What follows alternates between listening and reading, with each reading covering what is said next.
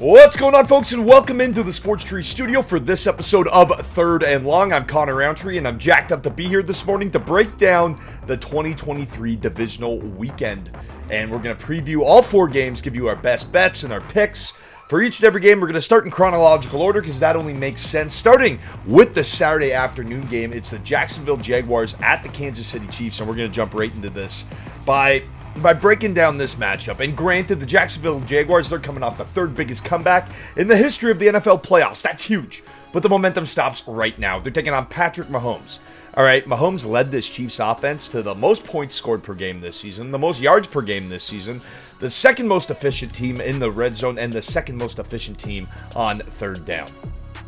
And here's a bigger note the Jacksonville Jaguars are horrendous at covering the tight end. As a matter of fact, they have the third highest rating given up to tight ends this season. Cue Travis Kelce, the best tight end in the league. He's going to pulverize these guys. Look for him to have himself a day. And here's a couple props that you should be aware of. His anytime TD prop plus 130. Make sure you get on that right now. His his receiving line over 75 and a half yards at dash 125. On the other side of the rock, KC gave up 33 passing touchdowns this season. That's good enough for worst in the league.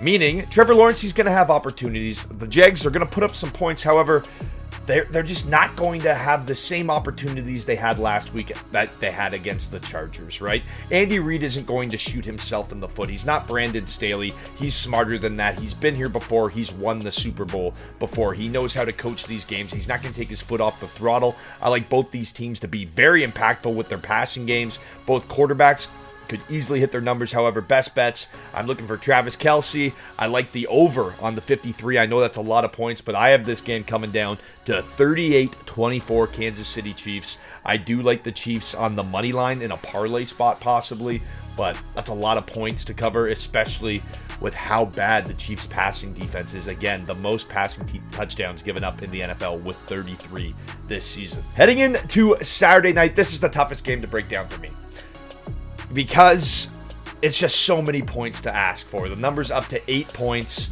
and that's why I'm kind of leaning towards the Giants. But if you're an Eagles fan, this is some good statistical history for you guys. The, the Eagles have just simply dominated the Giants uh, for over a decade now. Since 2010, the Eagles are 20 and 6 against the G-Men. However, the Giants are fresh off their best game this season. They just went into Minnesota, exercised some demons. They beat the Vikings. And the Giants are 5 0 against the spread in the last five games. The Eagles, on the other hand, are 1 4 against the spread. So, for reference, the Eagles were seven and a half point favorites when when these teams met at MetLife in Week 14, and the Eagles beat the brakes off the Giants 48 to 22. They were seven point favorites that game. They're seven. They're eight point favorites now. Pardon me. So clearly, there's some recency bias from how well the Giants have been coached. And I think that also has something to do with maybe Jalen Hurts is a little banged up. All the more reason why I like this game to stay close. And the Giants' ability to run the ball is going to be key to control the pace of play and limit the Eagles' offense and mitigate those deep shot risks that the Eagles can possess with their deep shots with DeVonta Smith and AJ Brown on the outside. And look, here's another fun fact, just for for the Giants fans out there. They've won just two games this season when they failed to rush for 125 yards. So the narrative speaks for itself, right? And while Saquon Barkley is the running back, it all starts with Daniel Jones. And while he was at he was timid at times last week, he came through looking as poised as ever.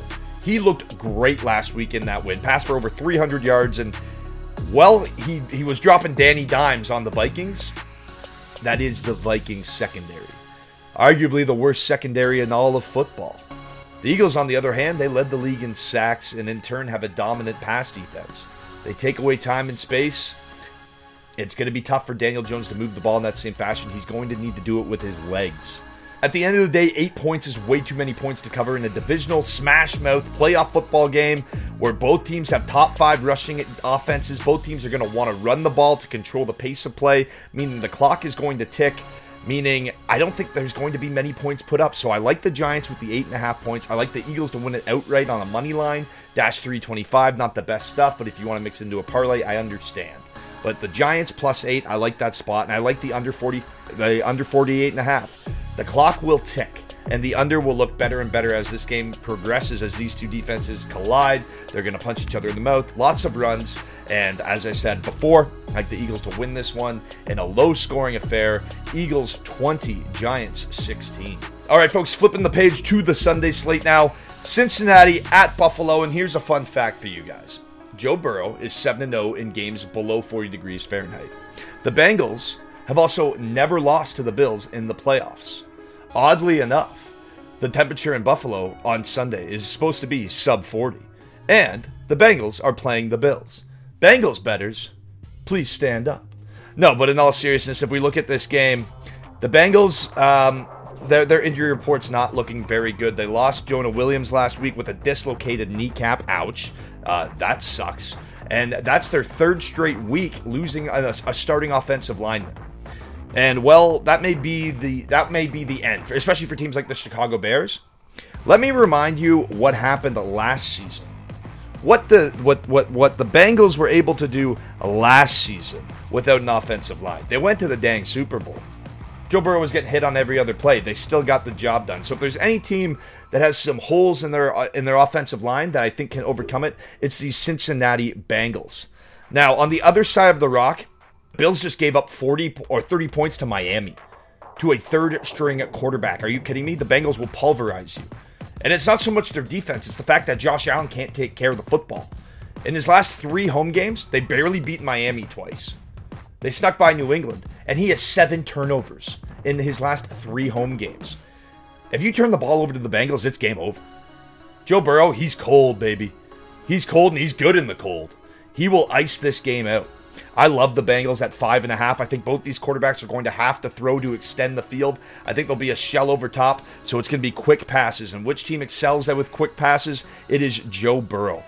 Man, those guys, those Bengals, those three receivers are the best trio of receivers in the NFL. He gets the ball out so quickly to those guys.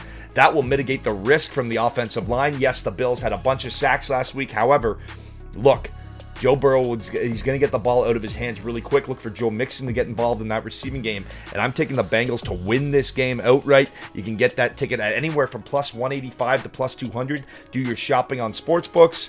And then I like the Bengals plus five and a half. And the final game of divisional weekend that sees the Dallas Cowboys head out to San Francisco. And I like the Niners in this one. They've won 11 straight since acquiring Christian McCaffrey. Mr. Relevant Brock Purdy is getting it done. And while Dak didn't throw a pick last week, he led the NFL with 15 interceptions in just 12 games played. That's right, 12 regular season games played. 15 picks to lead the league. He played six less games, sorry, five less games than other quarterbacks, potentially. That's terrible. The Niners, on the other hand, well, they co led the league with 20 interceptions on defense. That's not a good recipe for Cowboys fans. We just talked about turnovers, and I think those turnovers are going to be essential in this game, especially when Nick Bosa is on the other side of the ball. Nick Bosa led the NFL in sacks this season. If he can get after Dak Prescott, disrupt the timing, and make him force those passes, look out for these San Francisco 49ers. I like the Niners to cover the spread, and I like them to do it pretty emphatically as well. A couple props to look out for Christian McCaffrey, anytime touchdown. He had 115 rushing yards last week on just 15 carries. Not to mention, he works as a receiver as well. George Kittle, well, he's been on fire. He has seven touchdowns in his last five games. He's not the only one on fire. I mean, San Francisco's whole offense, they've scored 37 or more points in four consecutive games. So Dallas's defense is going to be put up to the test, and I really like the Niners to go in and get the job done. And if this game does remain close, Robbie Gould was four for four last week on kicks, nailed three extra points, and hit the field goal. The Cowboys' Brett Maher looked like Charlie Brown out there. He missed four extra points. If it comes down to a kicking contest in a close game, I rest my case. Niners win and cover the spread. All right, folks, before we get out of here, we have to give you this week's trivia question to get in to win a pair of NFL tickets to see any team you want play live. But before we ask you the question, just a quick reminder: we only have two uh, two shows left after this week. So you have this week's epi- uh, this week's episode to answer the question and get into the trivia, uh, the, into the raffle to win the tickets, and you have next week's show. After that, it will be the Super Bowl preview show, and we will be announcing the winners on that show. All you have to do to get in to win the tickets, go to sportstree.ca and answer the trivia question. Boom, hit submit, and you're in to win. We will ask another one next week, and you will have another opportunity to win. If you want to upgrade your chances, upgrade your subscription, and it will upgrade your chances at winning. Now, Let's go for it, folks. Here is your trivia question for this week. Which two teams were involved in the infamous Tuck Rule game on divisional weekend in January of 2002? It's divisional weekend. Why not ponder over one of the most famous divisional games of all time that, that really led to a, a modern day dynasty? There's a clue for you guys. I'm Connor Roundtree. Enjoy the football.